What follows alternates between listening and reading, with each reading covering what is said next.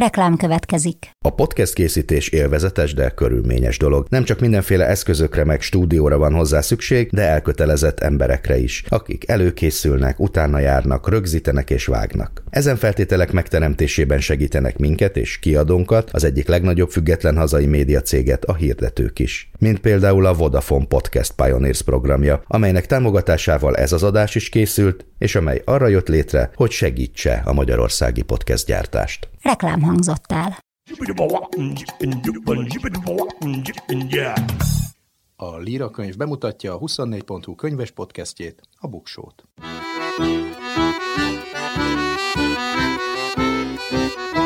Ez itt a Buksó, olvasásról, könyvekről, mindenféle jóról.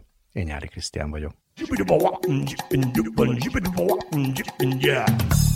Egy különleges, még meg sem jelent könyvvel fogunk foglalkozni, mégpedig a Budapest nagyregényről van szó, amelyet Budapest 23 kerületének megfelelően 23 író írt, már azt hiszem úton van a nyomda felé, és erről a nagyon különleges kezdeményezésről beszélgetek az ötletgazdával Gáspár Mátéval és a könyv egyik szerkesztőjével Péceli Dórával, hogyan kapcsolódik mindez Budapest 150. születésnapjához, hogyan lehetett egyben tartani a történetet, amelyet 23 író írt, és hasonló kérdésekről fogunk beszélni beszélgetni. Az epizód végén 10 plusz 2 kortárs szépirodalmi antológiát ajánlok, tehát olyan köteteket, amelyben sok szerzőműve szerepel, és a szerkesztő legalább annyira alkotója, mint a kötetben szereplő írók. De mindezek előtt az aktuális irodalmi díjakról fogok beszélni, kikapja a Budapesti Nemzetközi Könyvfesztivál fődíját, a Budapest nagydíjat, kik az esélyesek a Booker díjra, és hogy áll a fogadás mondjuk Krasznahorkai László esélyeire a Nobel-bizottság előtt. Száz év magány. Számok a sorok között, érdekes adatok a könyvek világából.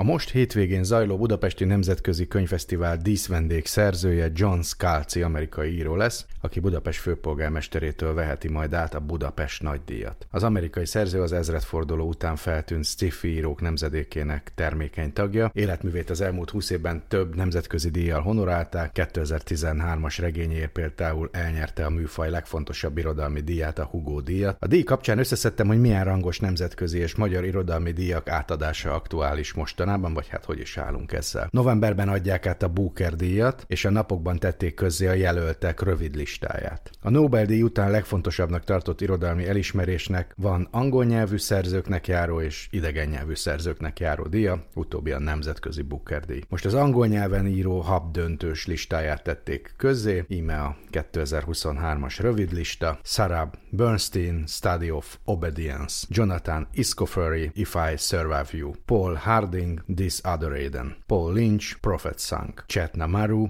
Western Lane, és Paul Murray, The Bee Sting. Az év legjobb angol nyelvű regényét jutalmazzák tehát a díja, az elismeréssel 50 ezer fontos pénzjutalom jár, a végső nyertes nevét november 26-án teszik majd közzé. Ennek a hat írónak egyike sem szerepelt korábban a Booker díj jelöltjei között. Két amerikai van a listán, ez nem akkora nagy meglepetés, Jonathan Iscoferi és Paul Harding. Annál érdekesebb, hogy két ír író is van, Paul Murray és Paul Lynch. A Booker díj bizottsága kiemelte, hogy a jelölt listán levő hat könyvből öt is válságban lévő családokat mutat be, azt már csak én teszem hozzá, hogy a hatból háromnak Póla keresztneve, tehát elég nagy az esély, hogyha fogadni akar bárki. Kihirdették a 2024-es nemzetközi Booker díj zsűriét is. A Bíráló Bizottság a legjobb angol nyelvre fordított szép irodalmi műveket keresi, amelyeket az Egyesült Királyságban vagy Írországban 2023. május 1 és 2024. április 30-a között tettek közzé. Tavaly egyébként a bolgár Georgi Gospodinov és fordítója Angela Rodel nyerték a nemzetközi Booker díjat az Időmenedék című regényért. Eddig egyetlen magyar szerző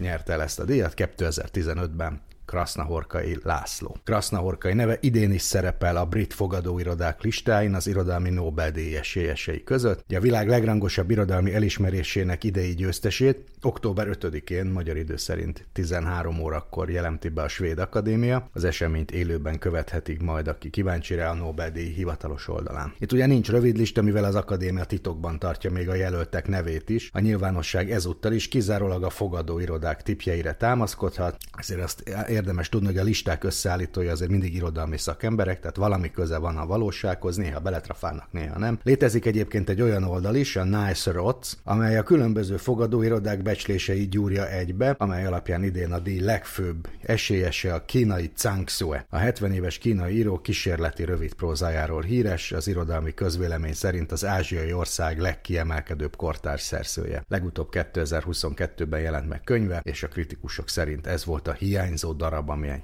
Nobel-díjhoz jutathatja a szerzőt, ezek a jóslások általában nem szoktak bejönni. A fogadóirodák jelen állás szerint ötszörös szorzóval fizetnének az ő győzelme esetén. Hozzá kell tennem, hogy a tavalyi befutó Annie Erno 13-as szorzóval állt, tehát rosszabb esélyt adtak neki. A listán ugyancsak előkelő helyet foglal el John Foss norvégíró, aki hatszoros szorzóval áll a második helyen. Érdekesség, hogy tavasszal a fogadóirodák még Murakami Haruki győzelmét satszolták, ebben valószínűleg közrejátszott, hogy májusban megkapta a spanyol Nobel-díjként is emlegetett Asturia hercegnője díjat, most azonban már csak 15-szörös pénzt fizetnének, vagy hát ennyire romlott az esélye, amennyiben a népszerű japán író kapná a Nobelt. A Niceros listáján természetesen megtalálhatók az örök esélyesek, olyan világszerte ismert, ismert és elismert művészek, mint Lyudmila Ulickája 12-szereset fizet, Thomas Pinchon, ez is 12-szeres, Michel Welbeck 15-szörös, Salman Rushdie 15-szörös, Karl Uwe Knosgaard 20-szoros, Joyce Carol Oates 30-szoros, Margaret Atwood 40-szeres, illetve Stephen King, hol 50-szeres otca lehet fogadni. Tavaly évvel ellentétben a Niceros rangsorában nem kapott helyet Nádas Péter, ezzel szemben Krasznahorkai László elve ott van a listán. A sátántangó szerzője győzelm esetén 30-szoros pénzt fizetnének jelenállás szerint a fogadó irodák, tehát még nem késő fogadni. Egy díjat biztos nem tud megszerezni Krasznahorkai, a Margó díjat, ezt ugyanis csak első kötetes szerző kaphatja. Nemrég itt is nyilvánosságra hozták annak a 10 szerzőnek a nevét, akik esélyesek lehetnek a Margó díjra. Idén 34 pályázat közül választotta ki a legjobb tizet a könyves magazin szerkesztősége, a győztesről pedig a Fiatal Írók Szövetsége, a Szépírók Társasága és a Margó Irodalmi Fesztivál képviselőiből álló szakmai zsűri dönt majd következő hetekben. Lehet, hogy most is ezen gondolkodnak éppen. A Margó díjra minden olyan magyar nyelvű szerző által jegyzett első prózakötetet lehetett nevezni, amely 2022. július 1 -e és 2023. június 30-a között jelent meg, és került bolti kereskedelmi forgalomba. A tíz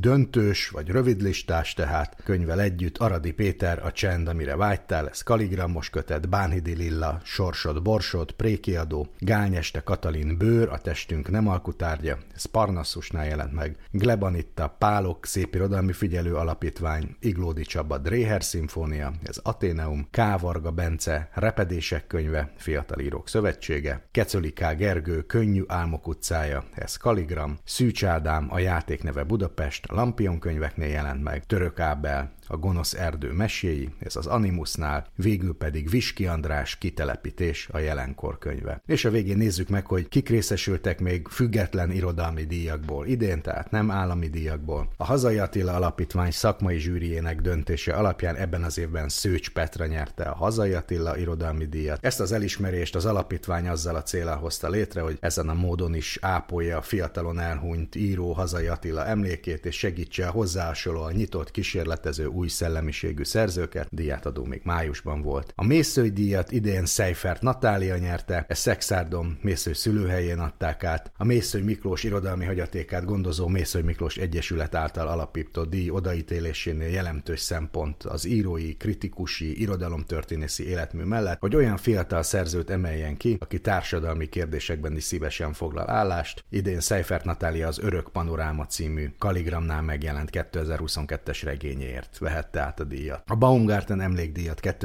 2019-ben Kukorelli Endre író kezdeményezésére alapította a Gyümölcsös Kert Irodalmi Egyesület. Idén Farkas Zsoltot, Kemény Istvánt, Lőrinc Csongor, Terézia Morát és Tasnádi Attillát részesítették Baumgarten emlékdíjban, Deres Kornélia, Karádéva, Kutasi Mercedes és Szálinger Balás pedig Baumgarten emlékjutalmat vehettek át. Végül pedig kihirdették a Merítésdíj összes idei nyertesét is. A Merítésdíj a moly.hu közösségi oldal fel felhasználói által szervezett kezdeményezés. A díjat minden évben négy kategóriában ítélik oda, a zsűri díja mellett közönségdíjat is kiosztanak az olvasók szavazatai alapján. A merítésdíj idén 9. alkalommal kiosztott próza kategóriájának győztese a zsűri szavazatai szerint Nádas Péter, pedig a Rémtörténetek című regényéért. A moly.hu felhasználóinak szavazatai alapján a közönségdíjat Tóth Krisztina a Majom szeme című regénye kapta, ő volt itt nálunk is vendég. Líra kategóriában a zsűri Borbély Szilárd Bukolika tájban című posztomusz kötetét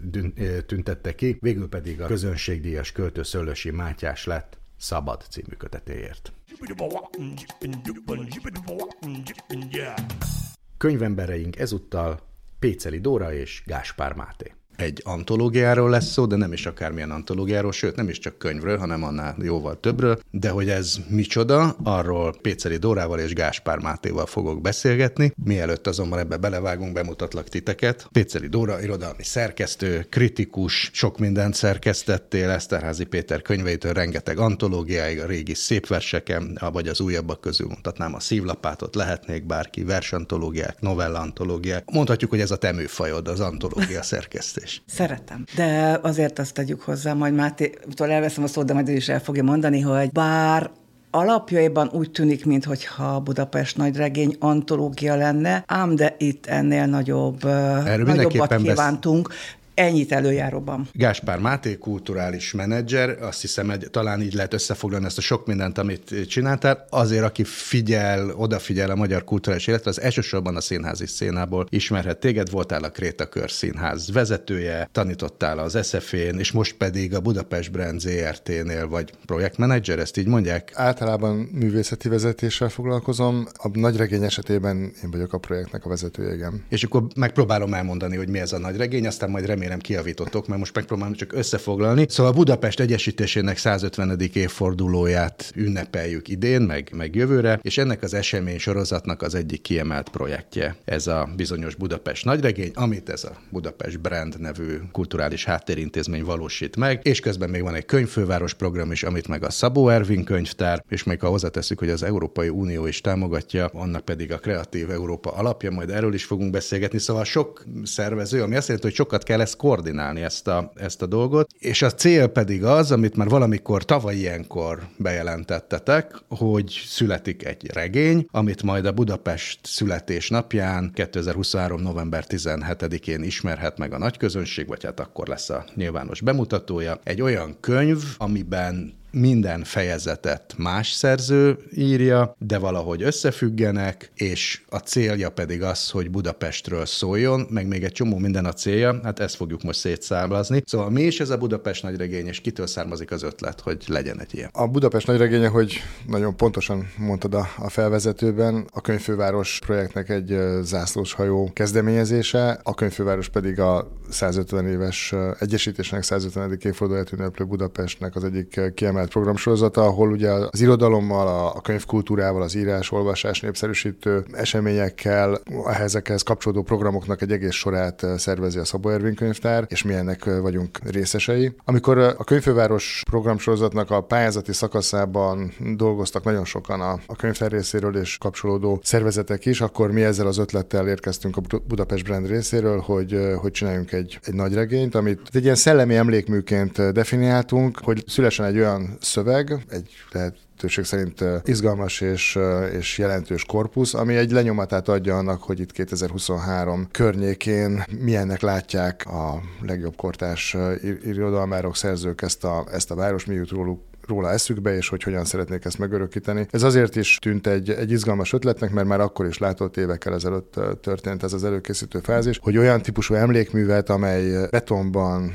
márványban, nagy üvegfelületekben emlékezne meg, vagy rögzíteni ennek a jeles évfordulónak az üzenetét, hogy erre nem lesz pénz. Viszont arra pedig forrás is, is volt, meg szándék is, hogy ilyen történeteken keresztül emlékezzünk meg, vagy jelezzük ezt a, ezt a 150 éves évfordulót. És valóban az irodalmi alkotás van előzménye, meg van utózmánya is, és ezt az egészet így egybe próbáltuk kezelni, hogy ez legyen egy, egy közösségi alkotás, vagy legyen inkább egy olyan, egy olyan alkalom, egy olyan felhő, egy olyan mozgalom jellegű dolog, amelyik lehetőséget ad a bekapcsolódásra. Ez részint majd erről ugye fogunk beszélni, Dóra is említi, tehát maga a, az irodalmi alkotásnak is a szokatlanság, hogy itt valóban 23-an írnak együtt, és többen még körülötte szerkesztőként, projektfelelősként gazdálkodnak az energiákkal és az időkkel, hogy ez minél izgalmasabban összeálljon, de hogy mi szeretnénk egy, egy még pár réteget, vagy még pár héjat köré tenni, és ezért bevontuk a, a budapestieket, és megszólítottuk őket, hogy, hogy küldjenek történeteket. Mi magunk is végeztünk kutatásokat, amelyek így úgy amúgy becsatornázottak ebbe a műbe. Majd pedig, amikor elkészül és megjelenik a könyv, utána egy újabb fázisban ezeket a történeteket meg is jelenítjük, és ki is hozzuk majd a könyv lapjai közül, és mindenféle egyéb formában is elérhetővé tesszük a, a városlakók számára, azok számára is, akik esetleg kevésbé olvasók, vagy, vagy nem a könyvlapjaiból szeretnék megismerni ezeket a történeteket. Úgyhogy ilyen módon ez egy, egy folyamat, amit elkezdtünk valóban egy évvel ezelőtt. Ez így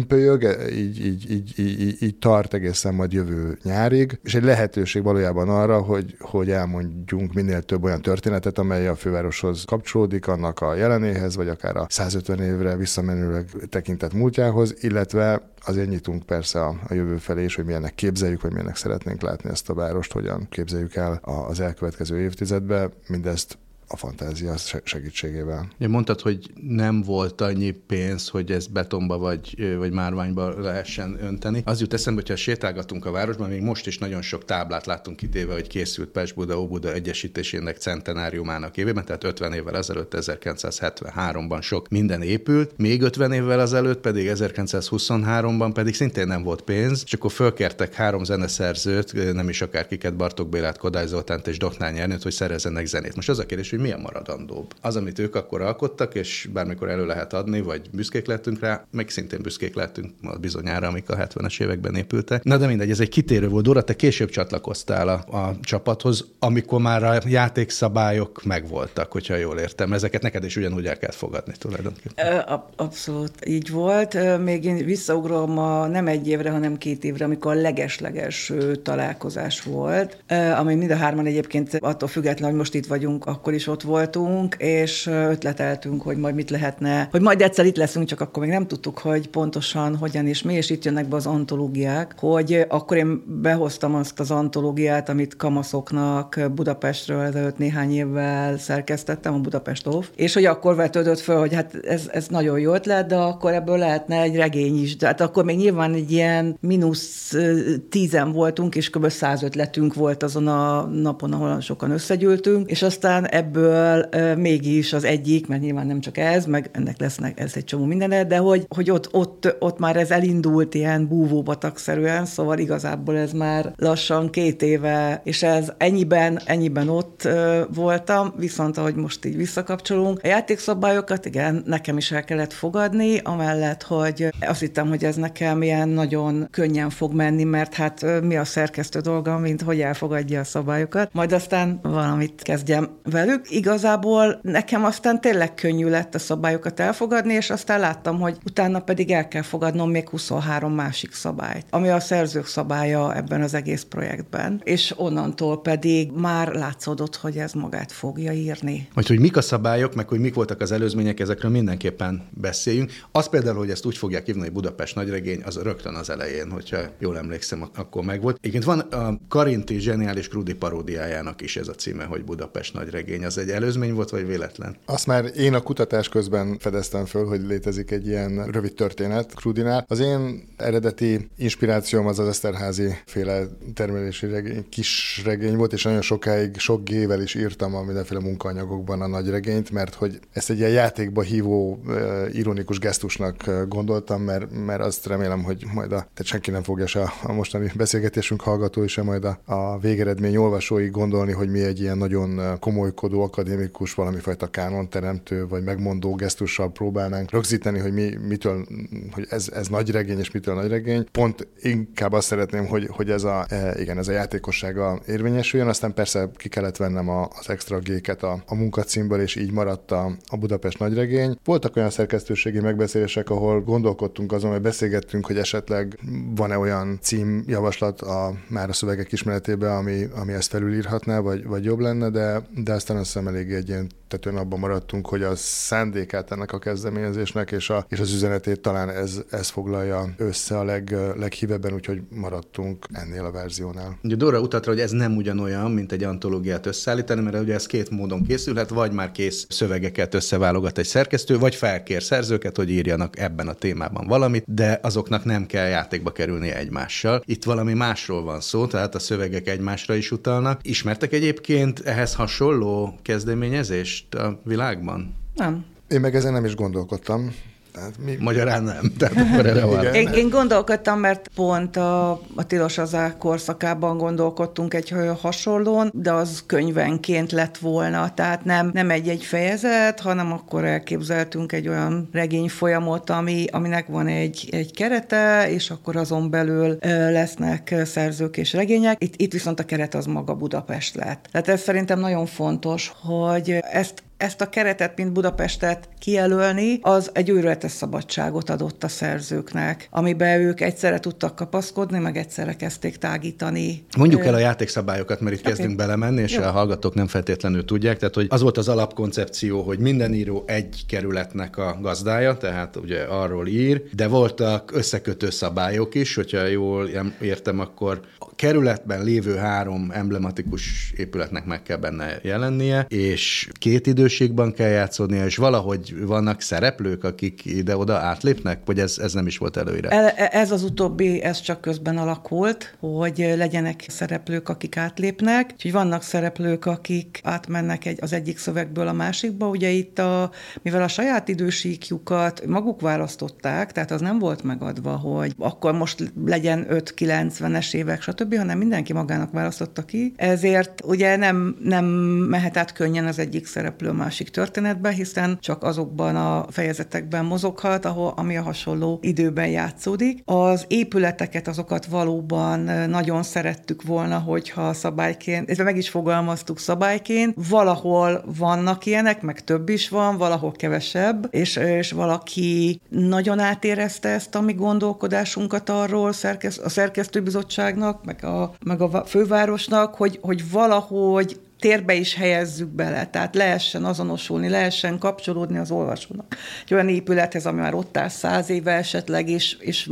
el, elmegy előtte minden nap, mert ott lakik, vagy tudja, hogy hova kell menni. Valaki, és voltak olyan szerzők, akik pedig úgy érezték, hogy ők megmaradnának a, a történetek, az emberi történetek felül értelmezésben, és úgy érezték, hogy vagy azért, mert már olyan korban kezdődik a történetük, amiből lehet, hogy nem is maradt meg épület, épület például, tehát ők, ők például hátrányban voltak ennél a szabálynál, vagy pedig egészen másfajta történetet visznek. És nagyon sokat meg lehet tudni arról a korszakról, nagyon sokat meg lehet tudni arról a kerületről, de nem lesz benne két emblematikus épület, valakinél pedig, pedig burjánzik ez a fajta szemlélet. Tehát ez, ez így nagyon, nagyon érdekes volt, és mi, nyilván akik szabályokat hoznak, azok szeretik, hogyha azok a szabályok visszaköszönnek, de nyilván nyilván meggyőzhető egy szerkesztő, meg egy szerkesztőbizottság is arról, hogy egy szövegnek van annyi autonómiája, meg egy szerzőnek van annyi autonómiája ebben a játékban, hogyha egyébként a kerületet valamilyen módon megkapjuk egy olyan történetben, olyan nyelven, ami, amire mi számítottunk, akkor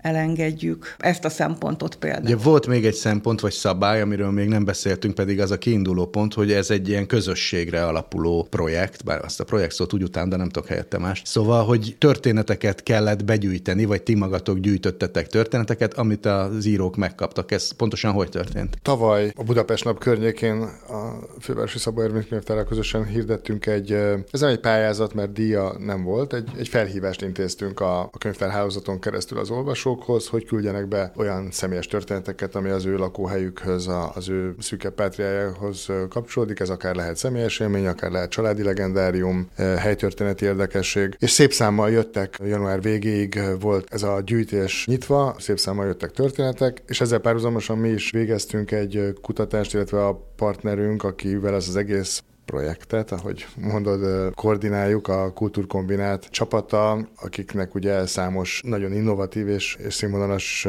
irodalmi kezdeményezésük van a Margótól a könyvesen át a, ugye a literáig is van közük hozzá, tehát a, a, a kultúrkombinátusok koordinálják ezt a folyamatot, és például ezt a gyűjtést is, amit részint szintén a könyvtárhálózaton, helytörténeti gyűjteményeken keresztül, illetve civil megkereséseken keresztül végeztek. Nos, ebből egy csomó sztori bejött, és ezeket egy csomagban átadták a, a, a szerzőknek. És aztán a szerzők ezzel vagy kezdtek valamit, vagy nem, ugyanúgy, ahogy a Dóra előbb mondott a helyszínekkel kapcsolatban, volt olyan szerző, akit nagyon eltalált egy-egy, tehát felfedezés számba ment, amit ezekben a gyűjtésekben olvasott, és abszolút alapozott rá, és annak a történetét bontotta ki, és persze volt olyan szerzős, akinek már készen volt a fejében, hogy mivel akar foglalkozni, és nem hagyta magát befolyásolni a tényektől. Így, így lesz. És minden kerületet lefettek a civil történetek? Mert az ember azt képzelné, hogy vannak frekventáltabb kerületek, ahol mindenkinek van élménye, és vannak kiesőbb helyek, ahol meg kevés embernek. Igen, az volt az érdekes, hogy bár nyilván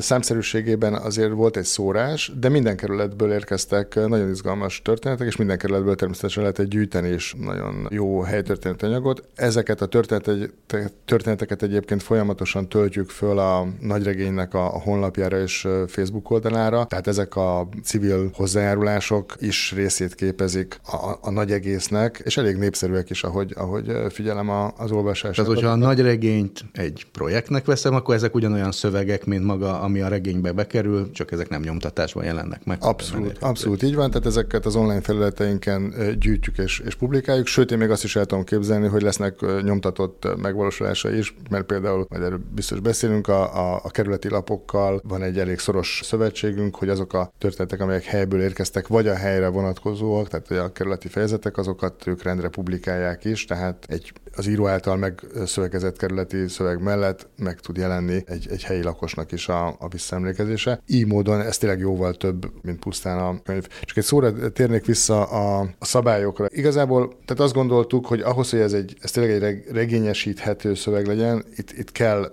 bizonyos kereteket szabni, és ennek érdekében volt Például az, hogy, hogy kértük az írókat, hogy szinopszisokat küldjenek még a, a, az alkotási folyamat legelején. Elengedhetetlen volt annak érdekében, hogy számotokra is kiderülhessen, hogy, hogy hol vannak a lehetséges kapcsolódási pontok, és a szinopszisok alapján már azért el lehetett kezdeni az idősikokkal is játszani, meg a szereplőknek a kiválasztását is jobban megnézni. Ugye mondjuk el azt, hogy, hogy Tasnádi Istvánt kértük fel az egész folyamat legelején, hogy ennek a dramaturgiájában gondolkodjon. Szintén még a két évvel ezelőtti találkozón, amiről Dóra utalt, István ott volt, és akkor még egészen másféle elképzelések is voltak az asztalon, hogy ebből egy ilyen sorozat jellegű, évados hömpölygést kreáljunk, és ahol a fejezetek majd, majd úgy épülnek egymásra, mint ahogy egy, egy, egy ilyen tévésorozatban a, a, az évadok. Aztán ez, ezt, ezt is felülírta a, a valóság, és, és ugye most egy időben egyszerre fognak megjelenni ezek a történetek, így módon István munkája is valamennyire átalakult, de, de oroszlán részt vállal abban, hogy, hogy ezek a összekötések, ezek a dramaturgiai szálak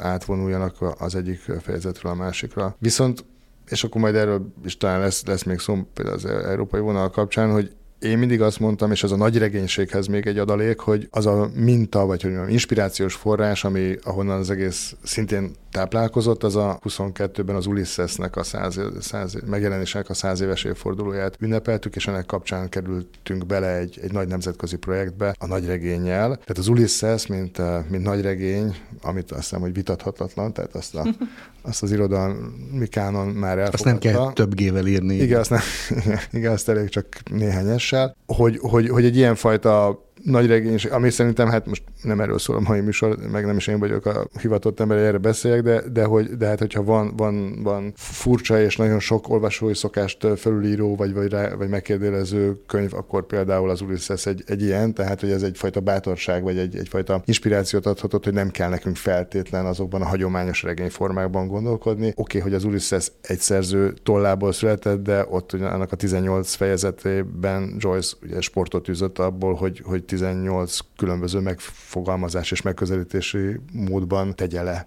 az egyes fejezeteket. Úgyhogy mi ezzel a biztatásra fordultunk magunk felé is, hogy az egyáltalán nem baj, hogyha 23 fejezetet, 23 szerző másfajta megközelítéssel, másfajta irányjal szállít, mert ebből is összeállhat egy, egy nagy regény. Akkor most el kell mondanunk, hogy kik a szerzők, most már egészen ott vagyunk a, a, a szövegnél. Ti ennyit foglalkozatok vele, el tudjátok mondani kerületenként is. Első kerület Cserna Szabó András, második kerület Krusoszki Dénes, harmadik kerület Vámos Miklós, negyedik kerület Tompa Andrea, ötödik kerület Bartók Imre, hatodik kerület Fehér Renátó, hetedik kerület Kemény Zsófi, Kemény Zsófi nyolcadik kerület Szvoren Edina, kilencedik kerület Simon Márton, tizedik kerület Mánvárhegyi Réka, tizenegyedik kerület Nagy Gabriella, tizenkettedik kerület H. János, tizenharmadik kerület Német Gábor, tizennegyedik kerület Tóth Krisztina, tizenötödik kerület Karafiát Orsolya, tizenhatodik kerület Kis Noémi. Kis Noémi, tizenhetedik kerület Grecsó Krisztián, Igen. 18.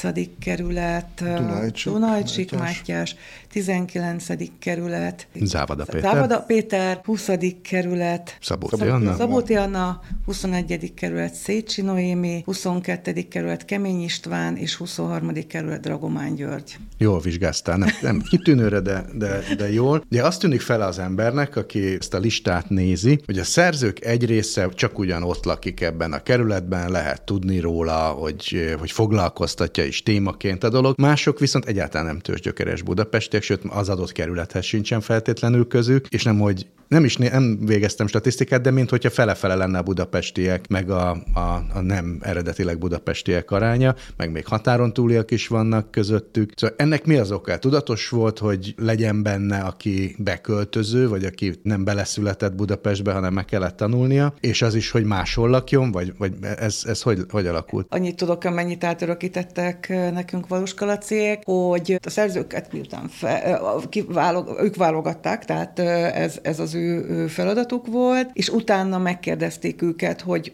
mondjanak egy-kettő, max. három kerületet. Ja, és hogyha valakire túl, valamelyik kerületre túl sokan jelentkeztek, akkor, A, a, akkor, egy, akkor, akkor a második így, választotta. Így, így, így, így értettem én, tehát igazából mindenki vagy pont beletalált abba, ami aztán végül lett, vagy megegyeztek. Igen, ugye ez két kérdés, és nem is akarom megkerülni. A, a, tehát, hogy miért pont ez a 23 szerző került a válogatásba, a válogatottba. Ugye arról többször is beszéltünk nyilvánosságban is, hogy szerencsére a kortás magyar irodalom annyira gazdag és sokszínű, hogy, hogy akár több ilyen 23-as csapatot is ki lehetne állítani, és, és ugyanolyan nagyszerű színvonalú végeredményre számíthatnánk. Itt a Budapest közik határa kijelöli a, a lehetőségeinket, hogy 23-at tudtunk ebbe a projektbe bevonni mi annyit kértünk a lebonyolító partnerünktől, a kultúrkombinától, hogy legyen minél, minél sokszínűbb ez a, ez a csapat olyan szempontból, hogy természetesen férfi és női szerzők egyformán legyenek képviselve, az idősebb és a fiatalabb generáció tagjait is egyaránt meg, tehát hogy megtalálhassuk benne, és aztán azt pedig már rájuk bíztuk, és ebbe is nagyon harmonikusan dolgoztunk együtt, hogy természetesen az, hogy, hogy ki honnan érkezik, amire a kérdésed vonatkozott, az, az természetesen egy, egy nagyon izgalmas perspektíváknak egy nagyon izgalmas sokszínűségét eredmény eredményezheti, mert teljesen más, hogyha valaki tőzsgyökeres budapesti, mint aki esetleg már felnőtt korában érkezett meg, annak, annak egy teljesen más benyomása, de ugyanolyan érvényes benyomása.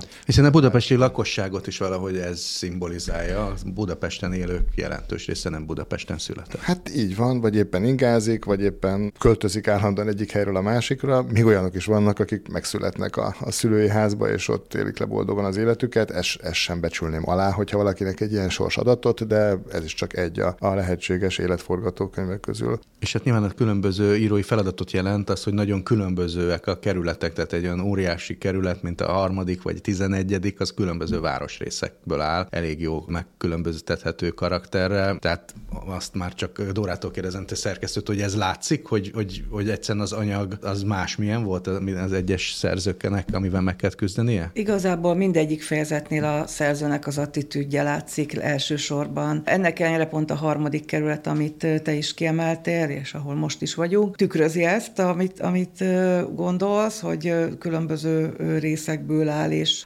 Vámos Miklós is erre építette. Ő például itt él a kerületben. Részben igen a szövegét, tehát hogy, hogy itt nagyon eltérő területek vannak, de aztán ezt egy nagyon szépen így összejátsza. És vannak olyan szerzők, például a Terézváros, ahol, ahol adná magát az, amit te mondasz, hogy valamennyire egy, egy, egy egység minőséget képvisel, ennek ellenére Renátónak a, Fehér Renátónak a szövege egészen másképp közelít, annak ellenére, hogy egy pontból, mint hogyha egy pontra koncentrálna, de azzal ezt elárulhatok ki Gyenyi Tízelőtől, hogy az, az az egyik olyan fejezet, ami leginkább magába szívja a többi fejezetet is, ami a leg, egyik leggazdagabban és legkomolyabban veszi azt a szempontot, hogy, hogy ez egy regény, és hogy a, a többiek szövegeiben való elmélyülés és a többiek nézőpontjának a felvétele, az, az, be, az belesülik. Mert hogy a szerzők olvasták közben egymás szövegeit? A, a szinopszisokat olvasták, és utána kapcsolódásokat alapvetően mi úgy képzeltük, hogy ők olvassák a készülő fejezeteket. Megadtunk egy közbülső stádiumot is, amikor még nem kellett a végleges szövegnek megjelenni, csak ahol éppen tartottak a szerzők, és azt kértük tőlük, hogy úgy tudnak ők igazából tovább menni a következő stádium felé, hogyha ezeket olvassák, olvassák egymást. Ez mitől válik regényé, és nem 23 önálló kisregényé vagy, vagy novellává? Tehát, hogy a végeredményt ti már ismeritek, arról elmondható, hogy ez mégiscsak egy regény, regény, vagy elmondható, hogy ez egy regény?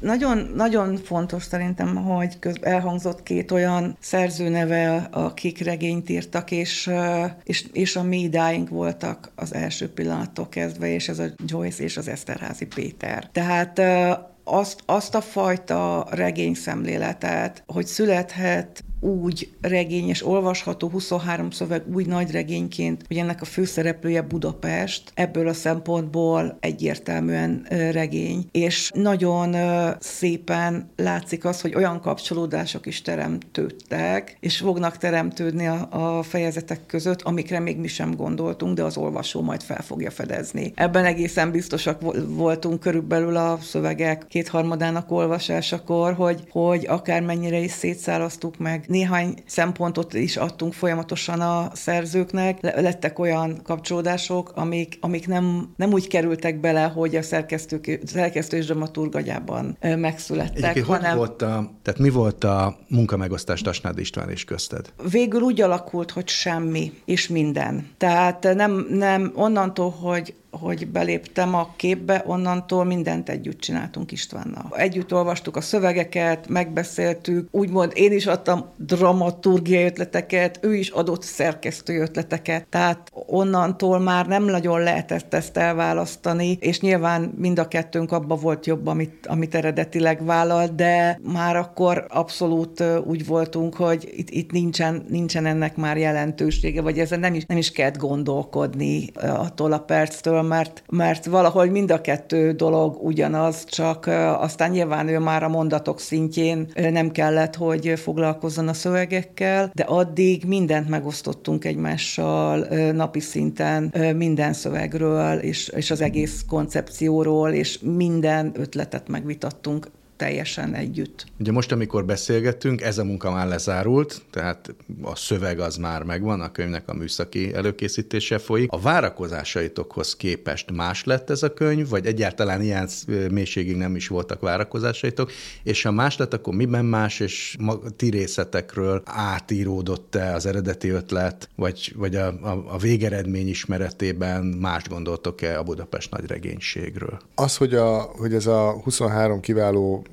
alkotó hogy értette meg a, a mi felkérésünket és a, és a szándékainkat, az, az alapvetően átrajzolta és, és, és, és befolyásolta a végeredményt. Ilyen szempontból is nagyon tanulságos a, a folyamat. Erről a heti találkozóinkon rendszeresen a Valuskáik és Dóráik is mindig visszajeleztek, hogy azért sok mindent csináltak már ebben a, a szakmában, de még mindig érhetik őket meglepetések, amikor szerzőkkel dolgoznak, most pont ezen a munkán. Én azt gondoltam, én aki soha nem voltam még ilyen játékban benne, hogy az, hogy mi jó előre és eléggé világosan írásban és szóban, mert ugye voltak például workshopjaink a szerzőkkel, ahol személyesen találkoztunk, beszélgettünk, meghallgattuk őket, tárgyaltunk az egésznek a kereteiről. Tehát azt gondoltuk, hogy elég, elég pontosan átadtuk, hogy, hogy mi is lenne ez. Látszik, hogy a színház felől jöttél, mert Igen. ezek működnek. Igen, ehhez, ehhez képest itt, itt azért volt, akinél működött, volt, akinél pedig nem működött, és akinél pedig nem működött, ott, ott, meg, ott meg más, más működik. Tehát nyilván azok is is nagyon érvényes és, és, és értékes megközelítések, de, de a regény fogalmát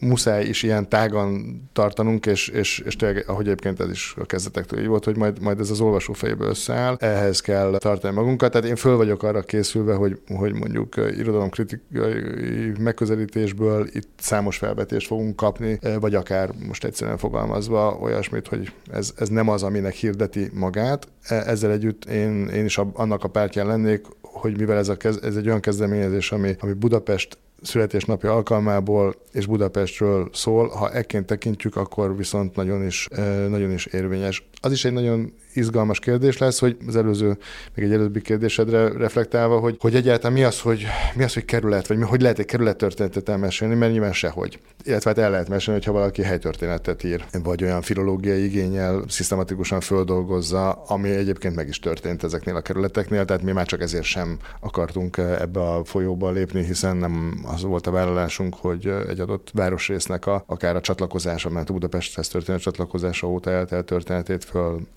göngyölítsük. Ilyen módon ezek a, ezek a történetek is óhatatlanul ugye, egy nagyon önkényesnek ható mintavételek. Tehát azáltal, hogy emberi történetek konkrét helyben, időben játszódó, sokszor nagyon mikro történetek, amelyek hát nem, hogy ahhoz nem mm, vethetőek, hogy mondjuk bármelyik városrészünk mennyire összetett és sokszínű, hanem akár még csak egyetlen egy hely, idő pillanatnak sem a teljességét mutatják meg, hanem elmesélnek egy, egy, egy történetet, amiből persze egy nagyon sok minden kibontakozik azok számára is, akik mondjuk városlakók itt élnek, vagy akik nem ismerik Budapestet, és, és ebből próbálnak hangulatokat teremteni. Tehát azt gondolom, hogy azok a típusú elvárások, amik valami fajta reprezentativitást, valami fajta általános leírást és ilyen módon ünnepélyességet várnak, ott lehetnek csalódások. Én kaptam már, már leveleket különböző polgármesteri kabinettektől érdeklődve, hogy ugye nem feledkeztünk meg a XY város résznek a ilyen-olyan jeles pillanatáról és eseményéről. Nem feledkeztünk meg róla, mivel hogy eszünkbe se jutott már a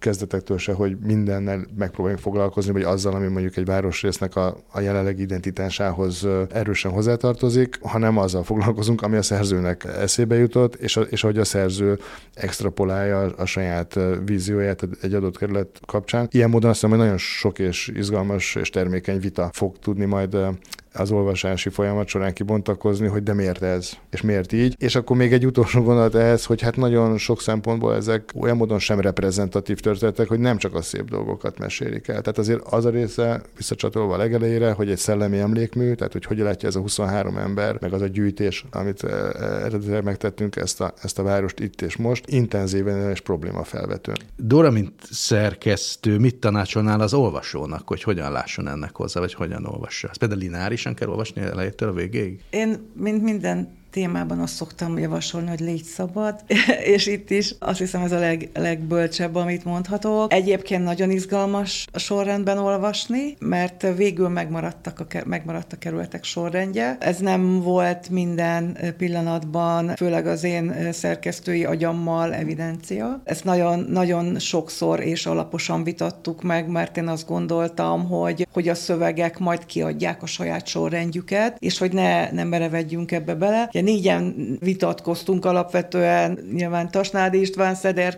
Kata, aki a kultúrkombinát részéről volt nagyban segítségünk, Valuska László, és aztán ezt a Mátékkal is folyton egyeztettük, de hogy én nagyon, én nagyon annak a híve voltam, hogy ez, ez, ez ki, fog, ki fog adni egy másféle sor, sorrendet, de mivel a szerzők eredetileg úgy tudták, hogy, hogy ebben a sorrendben lesznek, ezért nagyon sokan eleve már úgy gondolkodtak, hogy ő lesz a, az, az elején vagy a végén, és ez látszik, de hogyha valaki úgy szeret olvasni, mint gyakran én, hogy vagy a kedvenc szerzője, vagy felütöm valahol, és onnan megyek ilyen labirintusszerűen, akkor is elképesztően érdekes folyamatokon fog keresztül menni, és hát azt talán még nem hangsúlyoztuk elég, hogy ezek fantasztikus fejezetek. Tehát az, hogy így az időben ide-oda röpködünk Budapesten, és különböző ízek, szagok, épületek, emberek, sorsok, rengeteg csöppenünk, ezt pedig elképesztő magas színvonalon és rengeteg hangon. Szóval itt, itt hogy mennyi hangja van a, a kortárs irodalomnak, és akik még kimaradtak, azokat sose felejtsük el. Tehát, hogy, hogy mindegyik nagyon,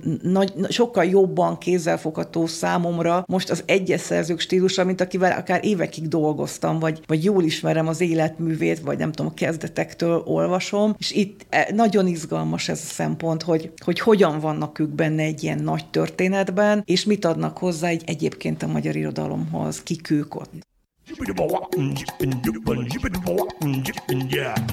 Top 10. Egy polsznyi jó könyv.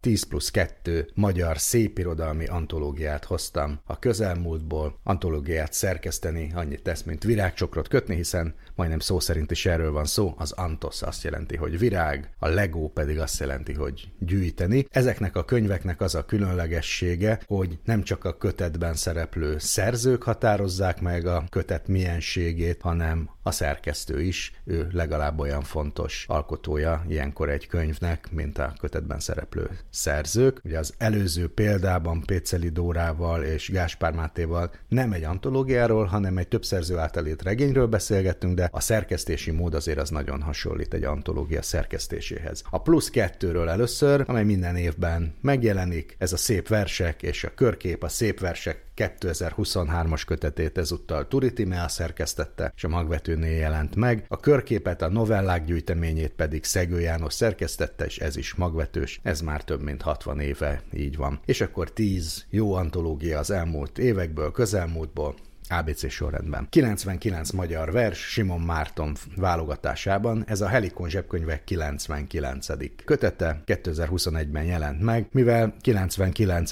darabja ennek a sorozatnak Simon Márton 99 híres, vagy nem is feltétlenül annyira híres magyar költő egy-egy versét választotta ki, megmutatva mennyire egy antológiában ez lehetséges, hogy milyen sokszínű a magyar költészet, tehát nem feltétlenül a legismertebb verseket választotta egy-egy ismert költőtől, vagy egy kevésbé ismert ettől pedig aztán végképp nem. Következő egy kicsit más műfaj, a Hévízi hajószakács, kortárs gasztroirodalmi antológia. Ezt Csernaszabó András és Fehér Renátó szerkesztették, és a Cser kiadó adta ki 2021-ben. A Hévíz az egyetlen olyan magyar irodalmi folyóirat, aminek állandó gasztrokulturális rovata is van, ez a hajószakács. Műfajilag nagyon sokszínű írások jelennek meg itt, gasztrotörténetek, eszék, hasnovellák, tárcák, utirajzok vagy paródiák, és hát ebből válogattak a, a kötet szerkesztői, csak néhány név a szerzők közül, Balog Ádám, Bödöcs Tibor, Csernaszabó András, Fehér Béla, Gerlóci Márton, Karafiát Orsolya, Király Kinga Júlia, Váncsa István, Szécsi Noémi. Következő kötet, és boldogan éltek, Mesehősnők utóélete, ezt Szederkényi Olga szerkesztette, ugyancsak a Cserkiadó adta ki még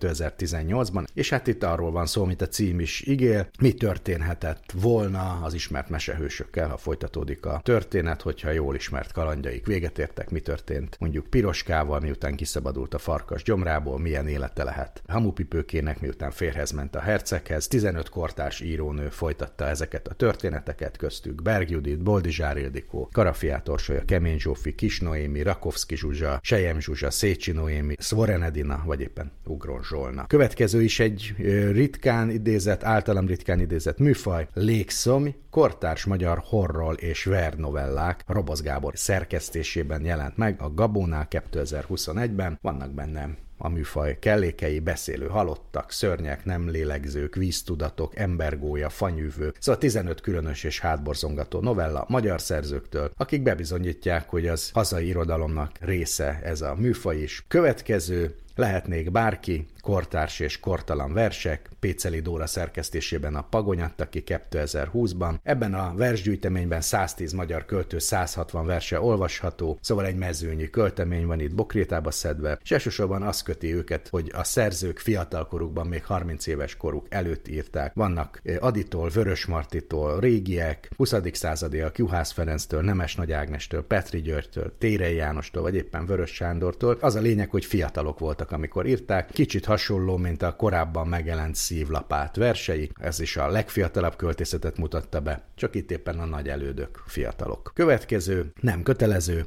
kortársak és kimaradók, szöveggyűjtemény középiskolásoknak, Király Levente szerkesztésében jelent meg, a Korvina kiadónál 2020-ban, az apropója pedig az volt, hogy a középiskolai tanterv szinte teljes egészében mellőzi a kortárs magyar irodalmat, illetve sok olyan alkotót is kihagy, akik korábban biztos alapját képezték az oktatásnak. Ez a szöveggyűjtemény több mint 90 novellát tartalmaz, rövid ismertető szövegekkel, hogy az irodalom iránt fogékony tanulók azért mégiscsak megismerhessenek valamit a 20. és 21. század legfontosabb novellistáitól, így kiegészítve a hivatalos tananyagot. Ennek a sorozatnak a második darabja a nem kötelező kettő, tiltott irodalom, klasszikus irodalmi művek az azonos neműek közötti szerelemről. Ezt én szerkesztettem, és 2022-ben jelent meg. Az európai irodalom egy fiú szeretője halála miatt bosszútálló hős történetével és egy saját neméhez vonzódó költőnő szerelmes verseivel kezdődik, és hát ezeket a, a hasonló alkotásokat ideértve Anakreont, Horácius, Janos Pannonius, Shakespeare-t, Rembót, Baudelaire, Tolstoyt, Babicsot, Thomas Mann, Szerbantat, Márait, Vörös Sándort, Örkényt, Faludit, vagy éppen Eszterházi Pétert meg lehet ismerni erről az oldaláról is, hogy ezt a témát hogyan dolgozták föl. Közel száz szerző műveit tartalmaz ez az antológia, amelyet ma már fóliázni kell.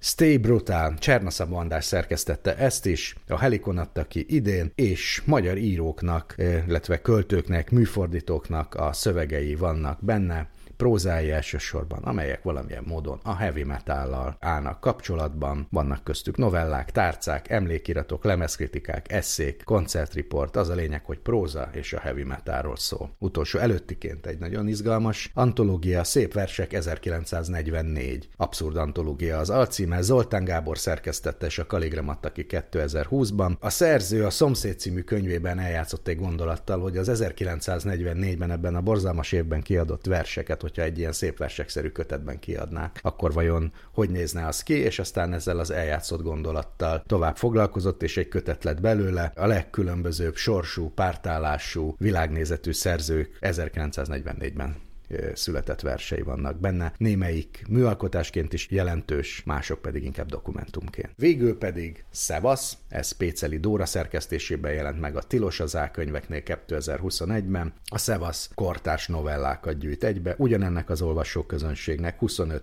kortárs köztünk élő író. Egy-egy elbeszélését, öt novella ciklus van, szerelem, család, hit, művészet és történelem a témája a csoportosításnak.